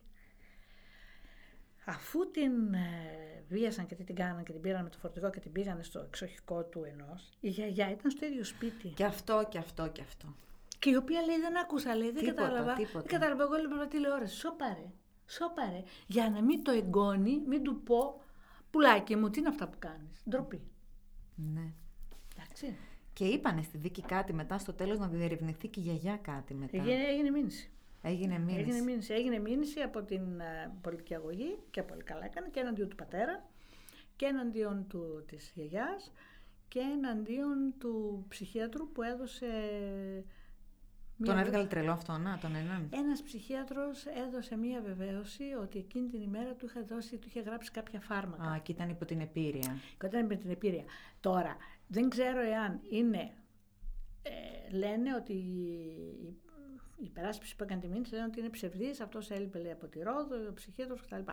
Μπορεί να έλειπε και μπορεί και η, η ε, την ε, συνταγή μπορεί να την είχε γράψει ε, δια, πώς θα λένε, με, με το mail ή με κάτι άλλο. Δεν το ξέρω αυτό. Λένε ότι ήταν ψευδής. Ε, και το κάνανε ως υπερασπιστική γραμμή για να πούνε, για να τον ρίξουν στο ότι ήταν ακαταλόγιστος. Ναι, δεν ήταν ακαταλόγιστη. Δεν Ναι. ήταν. Δηλαδή, ε, κάποιος ο οποίος παίρνει μια κοπέλα και αρχίζει και την κάνει, ό,τι και να ήταν, ακόμα και να ήταν υπό την επίρρεια. Το ξέρεις ότι όταν είσαι υπό την επίρρεια σου συμβαίνουν αυτά; Μπράβο. Και άλλωστε αυτοί δεν τα είχαν κάνει μόνο στην Ελλάδα. Αυτό, Τα είχαν αυτό και σε θα άλλα έλεγα. κορίτσια. Μετά Απλά δεν τις είχαν βγήκαν. σκοτώσει. Αυτό, Απλά δεν αυτό. τις είχαν σκοτώσει τις άλλες. Και είναι αυτή η ομβερτά της ελληνικής κοινωνίας. Ναι, ναι, ναι, ναι, Ότι αυτά όλα γίνονται εκεί πέρα, γίνονται. Τα ξέρουν όλοι, δεν μιλάει κανείς. Μπράβο. Και μετά πάνε αυτές οι γυναίκες στην ε, αστυνομία και δεν ξέρω που πάνε και όλοι τις λένε μην εκείνο μη το άλλο. Και μετά έρχονται και οι άλλοι που αναρωτιούνται δημοσίως στα social media. Καλά, και γιατί τους παίρνετε αυτούς; Και γιατί τους παντρεύεστε αυτούς; Καλά. Πάμε καλά. Πάμε καλά. Εγώ έκανα πόσα χρόνια, ε, ε, πώς θα είναι, είχα οικογενειακές υποθέσεις και είχα πελάτες οι οποίες λέει ότι είχα δύο χρόνια δεσμό. Βγαίναμε. Πηγαίναμε τα μαγαζιά αυτά, πίναμε, εντάξει. Και όταν παντρεύτηκε δι- διαπίστωσε ότι αυτός ήταν αλκοολικός. Διότι όταν βγαίνεις και πίνεις, όσο και να πιεις, είναι κοινωνικοποιημένο. Ναι. Δεν το αντιλαμβάνεσαι ότι ο άλλος είναι αλκοολικός. Όταν τον ζεις όμως στο ίδιο σπίτι, Ναι, ναι. είναι αλκοολικός και μετά όταν αρχίσεις και του λες: Μην πίνεις, μην πίνεις, τι θα κάνει, ο θα εκνευριστεί, διότι κάθε φορά θα πρέπει να απολογείται γιατί πίνει. Οπότε θα σπάσει το ξύλο στην καλύτερη των περιπτώσεων. Ε, άμα συνεχίσεις, θα έχει και χειρότερα. Μα είναι και το σφυροκόπημα στις γυναίκες για να παντρευτούν και να είναι κάποιο. Α, ναι, ναι. Το ναι, οποίο, ναι, ναι. δηλαδή, καμιά φορά λέμε, ξέρω εγώ, ότι τελικά αυτή, αυτό όλα τα εγκλήματα που λέμε, αυτό είναι η πατριαρχία. Εδώ τώρα, τώρα σας λέω, έχουν πει σε φίλοι μου, που, που είναι ελεύθεροι, δυο χέρια, δυο πόδια και ένα μισθό. Να βρεις έναν άντρα, δυο χέρια, δυο πόδια και ένα μισθό. Μην, πα- μην το ψάχνεις παραπάνω. Σώπαρε. Ο κάθε ένας εντωμεταξύ έχει γνώμη για το αν είσαι ελεύθερη ή όχι. Για το σώμα σου έχει ο καθένας γνώμη. Mm. Απάχυνε αδυνάτησε και θέλω να πω όλα αυτά Ναι. συνηγορούν στη ρητορική του μίσους απέναντι στις γυναίκες. Και το θέμα είναι, τώρα θα με επιτρέψει να πω τώρα το λέμε στο ραδιόφωνο και ακούγεται, αλλά θα σου πω το εξής. Είναι μια λογική ανδρική αυτή, όπου το κάνω έρωτα είναι συνώνυμο με άλλες σωματικές ανάγκες. Ναι, ναι, ναι. Ναι, Εντάξει. ναι, βέβαια έτσι είναι. Ναι. Λοιπόν, εντάξει. Ε, δεν είναι σωματική ανάγκη. Ε, φυσικά. Άι, μπράβο. Δηλαδή, κα- γιατί στο βιασμό στο γάμο. Στο, βι- να σου πω εγώ το εξής. Δεν στο βιασμό στο γάμο. Όταν παντρεύεσαι κάποιον, ε, δεν μιλάω να σε έχουν υποχρεώσει να τον παντρευτείς, αλλά λέω για την περίπτωση που παντρεύεσαι κάποιον ότι τον αγαπάς, τον θέλεις κτλ. Μπαίνεις στο γάμο. Περνάει ένας χρόνος, δύο χρόνια, τρία χρόνια, ή τέλος πάντων ένας κάποιος καιρός και διαπιστώνει και αρχίζουν οι προστριβές στο ζευγάρι. Οι προστριβές φέρνουν την απομάκρυνση. Γιατί; Γιατί το ζευγάρι δεν κάθεται όταν αρχίζουν οι προστριβές να πάει σε έναν ψυχολόγο, σε έναν σύμβουλο γάμου, σε έναν κάποιον να μιλήσει, να βγάλει τα αυτά, να πει ο ένας αυτό ή και μεταξύ τους ή με, με, με την ε, διαιτησία ενός φίλου, ενός αυτού. Να πούνε ναι, εγώ είπα αυτό και εγώ είπα εκείνο και εγώ εννοούσα αυτό και εσύ εννοούσες εκείνο. Να το λύσουν μόνοι τους. Να το λύσουν με την ε, βοήθεια κάποιου τρίτου ή με ενός ειδικού. Με έναν ειδικό. Ναι, λοιπόν, δεν το κάνουν αυτό. Σημαι- Στη συνέχεια, ο καθένας κάνει τις δικές του σκέψεις, απομακρύνεται από τον άλλον και αναπτύσσει θυμό. Μπράβο. Το αποτέλεσμα είναι ότι όταν αναπτύξεις θυμό, στην αρχή θα πεις: Έχω πονοκέφαλο και δεν μπορώ, μετά θα πεις: Είμαι κουρασμένη και δεν μπορώ, και μετά θα σου πει άλλος: Κάτσε κάτω τώρα, γιατί και πολύ πήγε το πράγμα. Εκεί αρχίζει ο βιασμός. Ναι. Γιατί ο βιασμός δεν είναι αναγκαστικά προς έναν, άνθρω- από έναν άνθρωπο τον οποίον, ο οποίος είναι ο άγνωστος που θα σε τρεμώξει στη γωνία ή κάποιον που δεν το θέλεις. Ή δεν συζητάμε τώρα για τους συγγενείς τους θείους που χερουκώνουν. ε, τα- Ναι, Αυτό ναι, είναι ναι, πάλι ναι. ένα άλλο θέμα, άλλο, άλλο κεφάλαιο. Μιλάμε για το γάμο, όπου ο γάμος έχει ως συστατικό τη, συν- την σαρκική επαφή, έχει ως συστατικό τη συνένεση και έχει και ως, ε, όχι ως προϋπόθεση, αλλά μέσα στα στοιχεία του, εκ προημίου, οι άνθρωποι που μπαίνουν σε ένα γάμο θέλουν να μπουν, θέλουν τη σαρκική επαφή, θέλουν, που την έχουν κάνει στις ημέρες μας και πιο μπροστά και δεν υπάρχει αντίρρηση καταρχήν γι' αυτό. Όμως, άλλο αυτό και άλλο στην πορεία που χαλάει η σχέση για χι λόγους, για χι διαφωνίες άσχετες και μετά θέλεις από τον άλλον ή να σου ζητήσει συγγνώμη ή να το συζητήσεις ή κάτι να γίνει και δεν γίνεται αυτό. Και μετά δεν έχεις διάθεση να κάνεις έρωτα. Ναι. Διότι ή κάνω έρωτα ή εκτελώ συζυγικό καθήκον. Ναι. Είναι δύο τελείως διαφορετικά πράγματα. Ναι, ναι. Εντάξει. Ο Ναι. έρωτας θέλει βούληση. Το συζυγικό καθήκον είναι καταναγκασμός.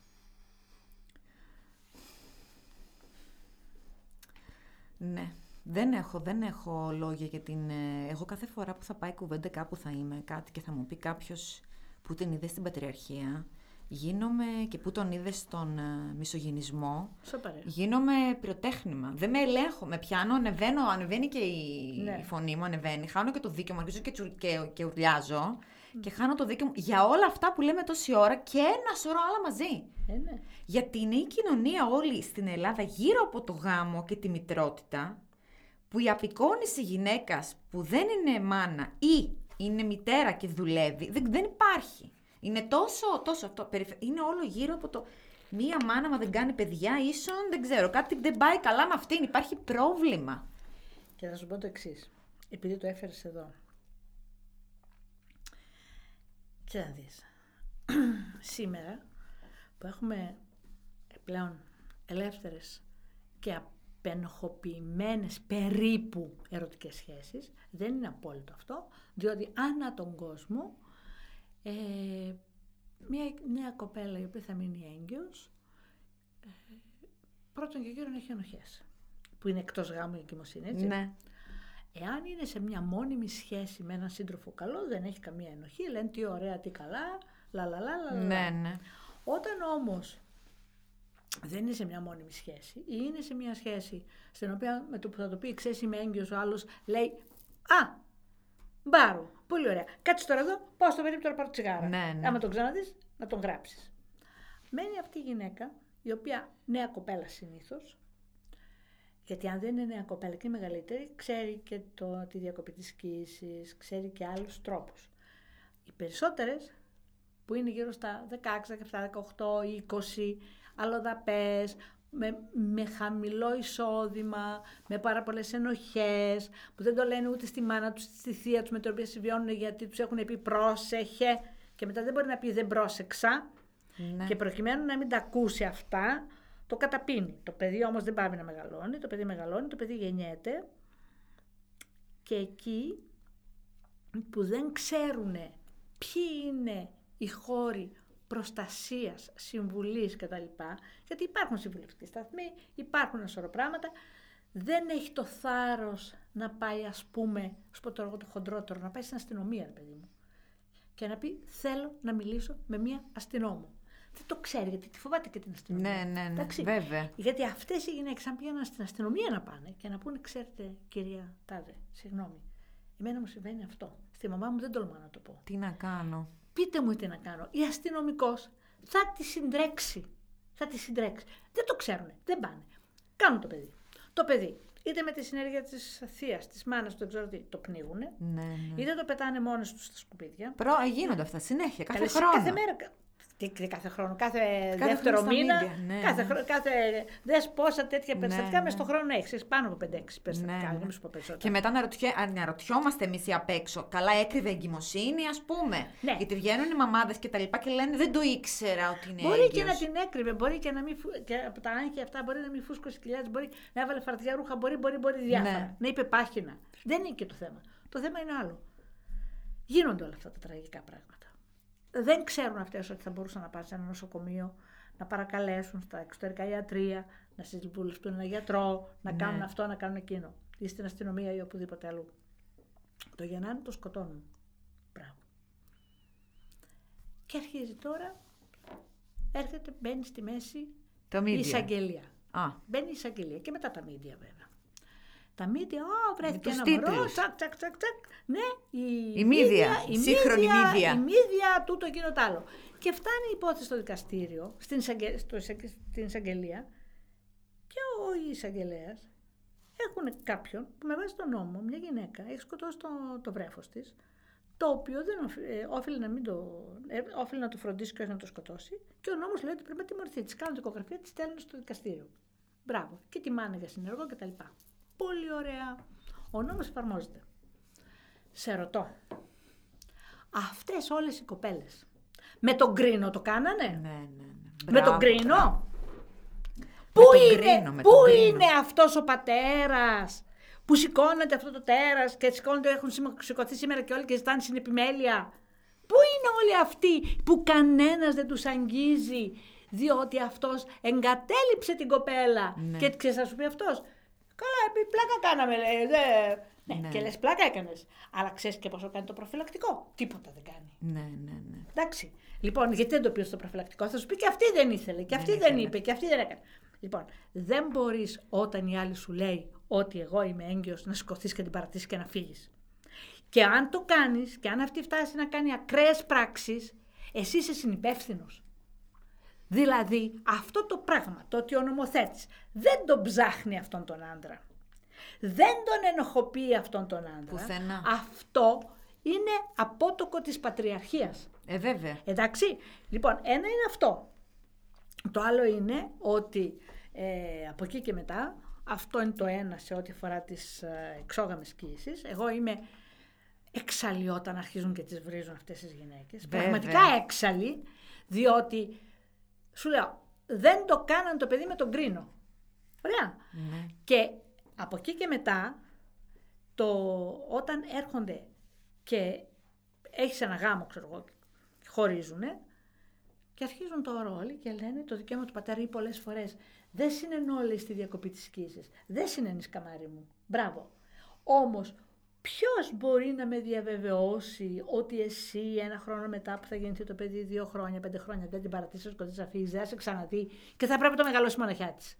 Διότι δεν υπάρχουν οι μηχανισμοί, οι νομικ- νομοθετικοί μηχανισμοί και οι κρατικοί μηχανισμοί οι οποίοι θα κυνηγήσουν αυτόν τον πατέρα που υπάρχουν σε άλλες χώρες. Δηλαδή στη Α, Γερμανία. υπάρχουν, ε. Στη Γερμανία βέβαια. Στη Γερμανία, παραδείγματος χάρη, η υπηρεσία ανηλίκων δεν είναι σαν και εμάς εδώ χαβαλέ χαβάγια.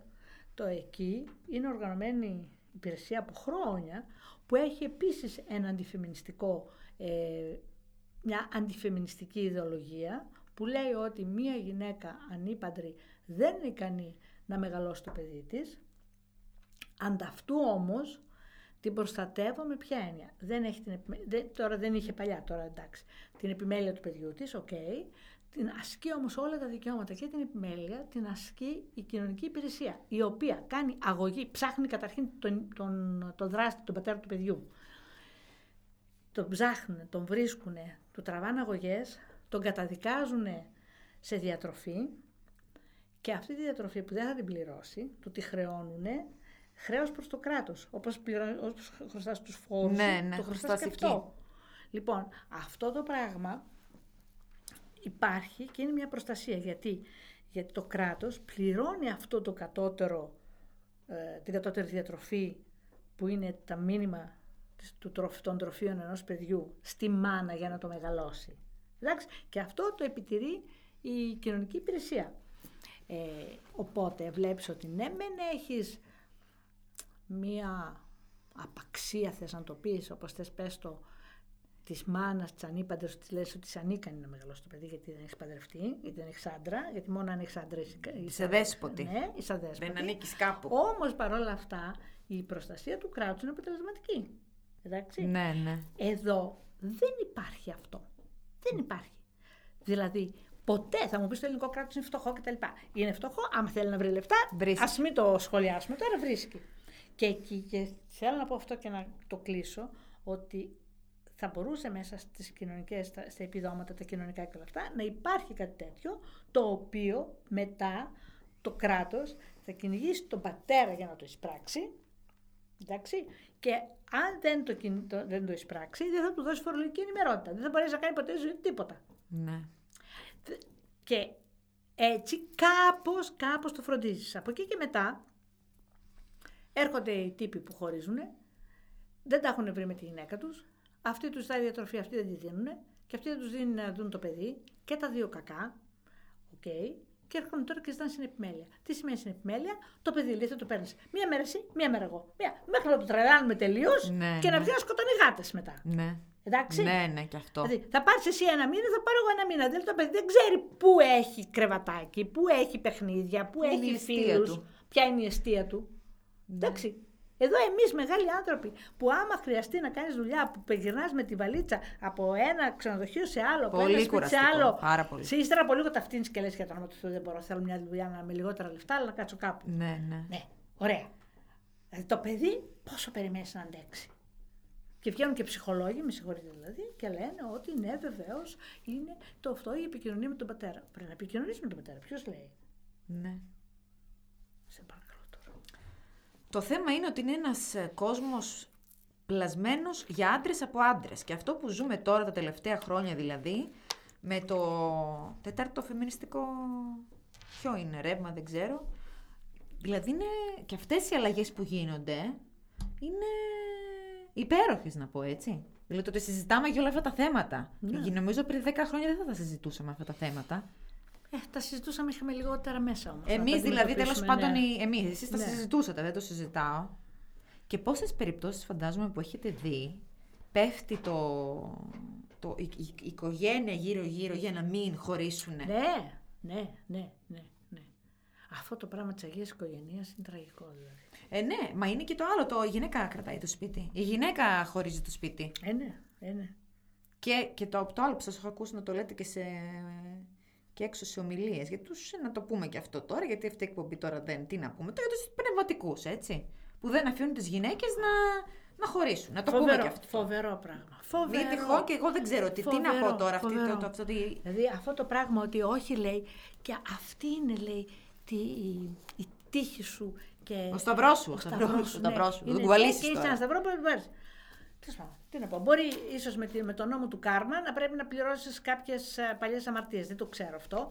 Αλλά εν πάση περιπτώσει της σήμερον υπάρχουν μέσα πολύ ε, μέσα στο, σε- κι- κοινωνικά μέσα και μέσα στην νομοθεσία και μέσα στην πολιτεία που μπορούν να στηρίξουν τους ανθρώπους. Εγώ, ε, εγώ ως δικηγόρος δύο φορές, μία φορά ως δικηγόρος και μία φορά ως ομιλήτρια το αντιμετώπισα αυτό με γυναίκες οι οποίες πήγανε δαρμένες ή ε, ε, θύματα εκμετάλλευσης, όχι μόνο κακοποίησης σεξουαλ- αυτό, σωματικής. Η μία ήταν καθαρά ε, σωματική εκμετάλλευση. Η άλλη ήταν Από τον άντρα της. ναι, ναι, και οι δύο από τους άντρες τους. Και μάλιστα γυναίκες θρησκευάμενες. Η μία μάλιστα ήταν και αυτή και ο άντρας της στο κατηχητικό και το- στον ίδιο, στον ίδιο κλαμπ, ας πούμε. Ναι, ναι, και ναι. πήγαναν και οι δυο στον ίδιο ιερέα. Και σαν και αυτοί χιλιάδες άλλοι. Δηλαδή. Πάρα πολύ, πάρα πολύ. Και δεν έχει το θάρρος ο ιερέας να πει πάνω σε, μια, ε, σε ένα κόλλημα που λέει «Ούς ο Θεός συνέζευξε, άνθρωπος μη χωριζέτο». Έλεος δηλαδή. Ναι, Έλεος ναι. τώρα. Έλεος, έλεος. ναι. Έλεος. Έλεος. Έλεος. Δηλαδή, με συγχωρείς, όταν, γιν- εγώ να σου το πω θρησκευτικά, όταν έγινε ο γάμος, εντάξει, ο θρησκευτικός καλός, το μυστήριο, ποιος έλεγξε; Πνευματικά, όχι πολιτικά. Κανένας. Εάν αυτοί οι άνθρωποι είναι για να ζήσουν μαζί και Κανένας. πρέπει να μπουν σε ένα μυστήριο ένωση, σε μια μυστηριακή ένωση. Κανένας. Και με ποια κριτήρια; Να πάω στην, στον άκρα, θρησκ- στην άκρα θρησκευτικότητα. Δεν έχω καμία αντίρρηση να πάω στην άκρα θρησκευτικότητα. Έλα πες μου όμως ένα κριτήριο με το οποίο εσύ ως πνευματικός άνθρωπος έχεις κατανοήσει μέσα από την επαφή με το ζευγάρι που τους έχεις υποβάλει σε συζήτηση, διαλογισμό, τι άλλο θα τους βα- υποβάλεις, ότι αυτοί είναι πλασμένοι ο ένας για τον άλλον. Εάν είναι έτσι, να κάνεις μυστήριο, καμία αντίρρηση. Αλλιώς, ξεφτιλίζεις το μυστήριο. Ναι. Εντάξει, γίνεται τζέρτζελο. Να βάλει αυτή τον ηφικό, να πάνε να γλεντήσουν μετά, να χορέψουν Να σήμερα είμαστε γάμος ήσυχοι. γίνεται Ναι, ναι, αυτό, και αυτό, να αυτό. κόψουν και την τούρτα και στην ευχή. Για να είμαστε ήσυχοι. Ναι. Να είμαστε Δηλαδή, ήσυχοι. Ναι, και ο, ο, ο, ο πολιτικός γάμος λέει είναι κακό πράγμα και δεν τους αφήνουν να μπουν στην εκκλησία και δεν τους αφήνουν να βαφτίσουν και δεν τους αφήνουν να κάνουν το ένα, να κάνουν το άλλο. Ναι. τουλάχιστον δεν ξεφτυλίζει, δεν, δεν, δεν, ε, δεν ξεφτυλίζει την, ε, τη θρησκεία. Το διαχωρισμό τον βλέπετε να γίνεται ποτέ στην Ελλάδα; Μπορεί, αλλά όταν ξεκίνησε να γίνει, είδες πώ σηκώθηκε η ναι, αντιπολίτευση. ναι, είδα, είδα, είδα. Τα θυμάμαι και αυτά. Ναι, σηκώθηκε η αντιπολίτευση και είπανε όχι. Βέβαια έγινε κακή διαχείριση της, ε, του διαχωρισμού, αλλά και η αντιπολίτευση δεν ήταν, δεν, το, δεν συγκοντάρισε. Ναι. Δηλαδή όταν έχεις τον Αρχιεπίσκοπο και δεν έχει αντίρρηση, εγώ θα το σεβόμουν αυτό, ναι. σε όποιο κόμμα και να ήμουν. Απ' την άλλη μεριά, είναι χαρακτηριστικό ότι ο κατώτερος κλήρος που αντέδρασε, δεν αντέδρασε ιδεολογικά. Δηλαδή αυτά που είχα διαβάσει και το συνεντεύξεις που έχω ακούσει και στην τηλεόραση, δεν ήταν η αντίδραση του κατώτερου κλήρου ιδεολογική. Αλλά τι ήτανε; Ότι δεν θέλανε οι μισθοί τους, γιατί είχαν πει ότι θα βάλουμε, θα υπάρχει ένα ποσό, 10 εκατομμύρια, Ναι. όπως είναι η μισθοδοσία, και θα τα διαχειρίζεται η Μητρόπολη και θα του τα δίνει. Και λένε δεν θέλουμε να διαχειρίζεται τους μισθούς μας η Μητρόπολη. Ναι. Δεν έχουν εμπιστοσύνη στους επισκόπους, πνευματικοί άνθρωποι, Ναι. ότι θα, θα, ότι θα εκπληρώνουν τις οικονομικές υποχρεώσεις απέναντι στους ιερείς, στους κατώτερους. Ναι. Αυτό είναι ακόμη χειρότερο. Δηλαδή αυτό ε, θα πρέπει να... Θα έπρεπε να γίνει έτσι η... Αλλά μετά δεν, δεν είναι διαχωρισμός. Δηλαδή να υπάρχει ένα ποσό το οποίο βγαίνει από τους φόρους των, ε, των χριστιανών, των Ορθοδόξων ή των κάθε θρησκεύματος τέλος πάντων, από τους φόρους που πάει σε ένα κεφάλαιο, το οποίο κεφάλαιο όμως δεν το διαχειρίζεται η Εκκλησία ή η Εκκλησιαστική Αρχή, αλλά το διαχειρίζεται το Γενικό Λογιστήριο του κράτους, το οποίο λέει ότι εσύ θα πάρεις τόσο, θα πάρεις... Αν ήταν έτσι, εγώ δεν νομίζω ότι οι ιερείς Θα είχαν πρόβλημα. θα είχαν πρόβλημα. ναι. Ναι. Εγώ έχω πολύ, έχω σχέσεις με, με την Ισπανία και τη Λατινική Αμερική. Έχω πολλούς φίλους, θέλω να πω, και επίσης ενημερώνομαι πολύ. Και βλέπω ότι το φεμινιστικό κίνημα εκεί, αλλά και η κοινωνία, π.χ. σε, αντί, σε αντίστοιχη περί... είναι πιο, οργανω, πιο, πιο στους δρόμους, πιο οργανωμένοι, πιο... Π.χ. στην περίπτωση το Παλούδι, την αντίστοιχη της Ισπανίας, που έγινε πριν δύο χρόνια, με τη Λαμανάδα, με την Αγέλη, με τον ομαδικό βιασμό Ναι. που αυτοί αθώθηκαν πρωτοδίκως, αλλά τώρα έχουν πάρει... Είχαν τοποθετηθεί για το περιστατικό, μιλάμε πάρα πολλές προσωπικότητες, δημόσιες προσωπικότητες. Ναι. Εδώ στην Ελλάδα δεν έχω δει προσωπικότητες να τοποθετούνται. Και δεν μιλάω για νομικούς και δημοσιογράφους, μιλάω για, για ηθοποιούς, για τραγουδιστές, για... πα- Θυμάμαι, είχε τοποθετηθεί στο Twitter η πρόεδρος, να λέμε της Πειραιώς, ας πούμε. Ναι. ναι, ναι. Εδώ πέρα ο κόσμος, δηλαδή οι φεμινιστικές οργανώσεις έχουν βγει μπροστά και βγάζουν το, Το φίδε που το τρύπα, φίδε ναι. την τρύπα. Ναι, και να πω το εξής ότι ε, σε αυτό που λες, ναι, ίσως ε, δεν απευθύνθηκαν και τα μέσα στο να ρωτήσουν τους διάφορους, ναι. αλλά πέραν αυτών, ε, από πλευράς νομικής, θα σου πω ότι εάν στην Ελλάδα είχαμε έναν ομαδικό βιασμό όπως αυτόν της Ισπανίας και είχαν αθωωθεί αυτοί, δεν υπήρχε περίπτωση σε ποινικό δικαστήριο να έρθει άλλο ποινικό δικαστήριο και να τους καταδικάσει. ναι. Δεν είναι σαν τα Αυτοί, αστικά κα- αυτοί δικαστήρια. καταδικάστηκαν τελικά. Αστ- Καλά κάνανε. Ναι. Γιατί εδώ ας πούμε τώρα... Ήταν εξωφρενικό και η υπεράσπιση εξωφρενική ήταν. Ναι, λοιπόν, οι, εδώ τώρα που έχουν ε, φάγανε αυτή η Σόβια συν 15 χρόνια για το βιασμό, γιατί πρόσεξε, ο βιασμός δεν έχει ισόβια. Ο βιασμός, γιατί παλιά όταν ήταν η κατάργηση της θανατικής ποινής μου λέγανε, είχα πάει στον παρατηρητή τότε σε μια εκπομπή έτσι και μιλούσαμε για την θανατική ποινή και πήρε ένας τηλέφωνο και λέει και αν λέει κυρία Παπαζήση σας ε, κάποιος ε, σας ε, βιάσει, ξέρω εγώ, εσάς, την κόρη σας, το ξέρω τι, και θα είσαστε, ε, θα είσαστε πάλι κατά της θανατικής ποινής και του είπα συγγνώμη, αλλά ο βιασμός τότε είχε 10 χρόνια φυλακή. Δεν είχε θανατική ποινή, ούτε Ναι. καν ισόβια. Ναι. Όχι ισόβια, ούτε, ούτε κάθερξη που ήταν η κάθερξη 20 χρόνια, ξέρω εγώ, ανώτατο όριο κάθερξη 20-25 χρόνια πόσο ήταν τότε. Δεν είχε καν αυτό. Ναι. 10 χρόνια είχε όλα και όλα. Λοιπόν, και τώρα που αυξήθηκε η ποινή και τους βάλανε 15 χρόνια τον καθένα για το βιασμό, το, τα ισόβια τα πήρανε για τη σωματική βία. Θα- την θανατηφόρα, την θανάσιμη, ας πούμε. Θανα, ε, Δηλαδή, άμα δεν πέθανε το κορίτσι, θα λέγαμε άλλα τώρα, θέλω ναι, να πω, έτσι; ναι, ναι, Αυτό. Ναι. Όχι, πάλι θα παίρνανε πολύ σοβαρή ποινή, αν δεν πέθανε, Ναι. αλλά γιατί ο θάνατος, στο θάνατο συνήργησαν, δεν τον αποτελείωσαν αυτοί. Ναι. Αλλά πάλι θα λέγαμε, αλλά θα ήταν πάλι αυτές οι ποινές είναι για τη σωματική βία η οποία γίνεται σε, ψη- σε ήρεμη ψυχική κατάσταση και είναι ιδιαίτερος ιδεχθής. ναι. Είναι όλα αυτά τα πράγματα. Εντάξει. Ε, ο βιασμός ως βιασμός δεν έχει πολύ ε, ποινή ισόβια. Ναι. Έχει στερητική της ε, ποινής και μάλιστα εμένα εκείνο το οποίο με ενοχλεί πάρα πολύ με τους βιαστές για, τους, για τη συμπεριφορά απέναντι στους βιαστές αυτής της κοινωνίας είναι ότι έχεις ένα σοφρονιστικό σύστημα το οποίο λέει ότι ο στόχος δεν είναι η τιμωρία, ο στόχος είναι η ε, ε, βελτίωση της κατάστασης του, του κατηγορουμένου, του καταδικασμένου, ώστε να μην το ξανακάνει. Μπράβο. Συμφωνώ απολύτως. Εντάξει, είναι η ουμανιστική οπτική του ποινικού δικαίου και ο- η οποία διέπει και τον ε, ισχύοντα κώδικα παρά τις τροπολογίες που γίνανε. Αυτός ήταν ο ποινικός κώδικας και αυτές ήταν οι αρχές που μπήκαν στον ποινικό κώδικα που τόσο κατακρίθηκε. Συμφωνώ να μην είναι τόσο χαμηλές οι ποινές, συμφωνώ- συμφωνώ να μην βγαίνουν όλοι έξω.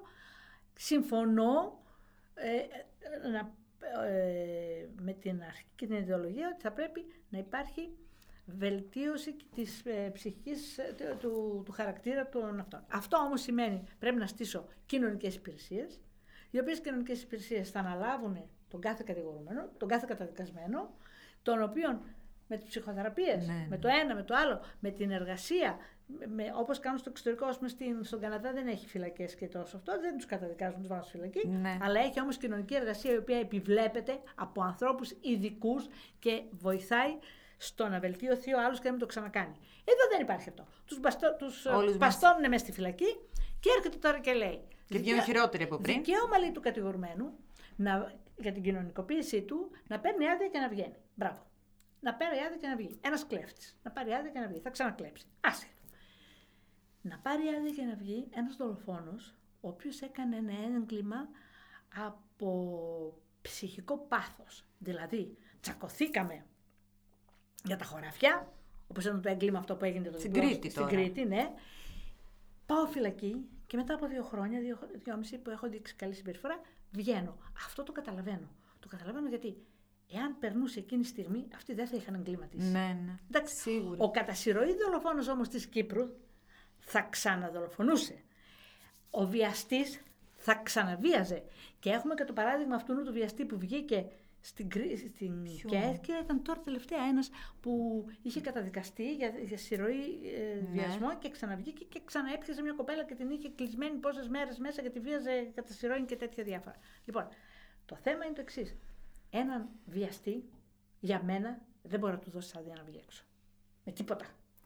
Με τίποτα. Όσο και αυτό αν είναι αντιεπιστημονικό που λέω, αντί, αντί, αντί, αντί, αντί ανθρωπιστικό, αντί ό,τι θέλεις, Ναι. όταν αυτόν τον βιαστή δεν του έχεις κάνει καμία ψυχική θεραπεία και δεν έχεις καμία απόδειξη ότι αυτός έχει, βελ... έχει θεραπευθεί ως άνθρωπος, όχι βελτιωθεί, θεραπευθεί ως Ναι. άνθρωπος, δεν μπορεί να τον βγάζει βόλτα να πάει 15, 10 μέρες να, να δει την οικογένειά του. Όχι, γιατί αυτό που θα κάνει θα είναι ακριβώς το ίδιο. Γιατί έμεινε και πολύ καιρό χωρίς. Εντάξει. Επίσης. Ε, αυτό πάλι θα το πληρώσει μια γυναίκα. Έλεος δηλαδή. Έλεος. Απορώ πόσοι από αυτούς τους ε, βιαστές αυτούς που δέρνουν, που είναι βίαιοι άνθρωποι, γιατί έχω δει κατά καιρούς εγώ να λένε ψυχολόγοι ότι προσφέρουμε δωρεάν σε ανθρώπους που είναι βίαιοι. Έχουν, πηγαίνουν Ναι. τι ποσοστό ας πούμε. Ναι. Απορώ δηλαδή. Έχουν σημασία οι λέξεις που χρησιμοποιούμε εμείς, οι λέξεις που βλέπουμε στα μίντια, υπάρχει ο μισογενισμός και αυτή η ρητορική του μίσους, η πατριαρχία υπάρχει συνέχεια από πίσω. Υπάρχει η λέξη ζωντοχύρα, μιλάμε τώρα, Α, έτσι. ναι, εντάξει, ναι, Θέλω να ναι, πω, ναι. συνέχεια υπάρχει αυτό γύρω μας, είμαστε όλοι μολυσμένοι από αυτό. Οι μισογενιστικές τάσεις έχουμε Βέβαια. όλοι, έτσι. Βέβαια, πρέπει, να Πρέπει πούμε να και μια καλή επαγρυπνούμε. κουβέντα. Άντε ότι να πούμε, έτσι να η- τελειώσουμε. Ναι, ότι ο όρος ζωντοχύρα Δεν υπάρχει όρος. Τη λέξη δεν ξεπερνάει. ε, βέβαια δεν, αυτή. ε, δεν χρησιμοποιείται πια τώρα. Δηλαδή, υπάρχει, υπάρχουν δύο διαφορετικά πράγματα. Το ένα είναι το λεκτικό, που παλιά όλες οι γυναίκες χωρισμένες λένε Ζωντοχύρες. ζωντοχύρες. Α. Τώρα σήμερα δεν το λένε, γιατί είναι, έχει πληθύνει πια ο αριθμός των χωρισμένων γυναικών. Και αν δεν έχεις και ένα διαζύγιο πίσω σου, δεν είναι. Σωστό, δεν είναι chic. Δεν είναι chic. Καθόλου Πού chic. πας, ναι, πού πας χωρίς ένα Αυτό, διαζύγιο, αυτό. ναι. Ε, αλλά το άλλο είναι ότι ε, παρόλα αυτά, παρότι ότι θέλουμε να πιστεύουμε ότι υπάρχει κοινωνική απενοχοποίηση των χωρισμένων γυναικών, οι χωρισμένες γυναίκες εξακολουθούν να υφίστανται απομόνωση και κοινωνική απομόνωση, διότι σου πω το εξής. Σκέψου πόσες χωρισμένες γυναίκες υπάρχουν. Έτσι. Πας σε μια ομιγύρη, σε ένα κάλεσμα στο σπίτι. Είναι όλο ζευγάρια. Πάρα πολύ ωραία. Δεν καλούν καμία μόνη της. Ισχύει. Ποτέ.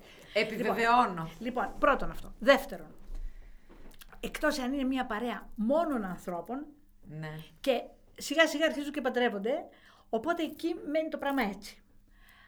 Αλλά αν είναι ζευγάρια, ζευγάρια, ζευγάρια, ε, όταν μία γυναίκα είτε μείνει χείρα, είτε χωρίσει, τον άντρα της τον καλούνε και αυτοί δεν την καλούνε πια. Ναι. Ναι, ναι, ισχύει τώρα. Τι λέμε. Αυτά αρκεί να τα δούμε λίγο γύρω μας. Δεν θα πούμε κάτι άλλο. Πάντα είναι μεγάλη χαρά να συνομιλώ μαζί σας. Θα ξαναρθείτε, είμαι σίγουρη. Ευχαριστούμε πάρα πολύ και αυτή η ιστορική ανασκόπηση μου άρεσε πάρα πολύ. Δεν ήξερα τίποτα από όλα αυτά. Ναι, Τίποτα από όλα αυτά δεν ήξερα. Ευχαριστούμε πάρα πολύ. εγώ ευχαριστώ για την πρόσκληση. Άλλα είχαμε σκοπό να πούμε, άλλα Δεν είπαμε. πειράζει έχει καμία όμως. σημασία. Καμία σημασία. Όμως θα ξαναρθείτε, θα τα πούμε άλλη, άλλη φορά. Άλλη Άλλη φορά, φορά. ναι. Ευχαριστούμε πολύ και εσάς που μας ακούσατε. Φιλιά πολλά. Γεια σας. Λοιπόν, παιδιά, κλείνοντας, είναι σαφές νομίζω ότι πρέπει να πάρουμε τον ύπνο μας στα σοβαρά. Και γι' αυτό δεν μπορώ να σκεφτώ καλύτερο σύμμαχο από τα στρώματα της Elite Strom. Γιατί το Α και το Ω για έναν ποιοτικό και ξεκούραστο ύπνο είναι ένα υψηλής ποιότητας στρώμα φτιαγμένο για κάθε ανάγκη και επιθυμία μας. Επισκεφτείτε σήμερα κιόλας ένα κατάστημα Elite Strom ή ακόμη μπορείτε να τα βρείτε και στο e-shop elitestrom.gr και επιλέξτε το ιδανικό για εσάς στρώμα μέσα από την τεράστια γκάμα που διαθέτουν. Live Elite!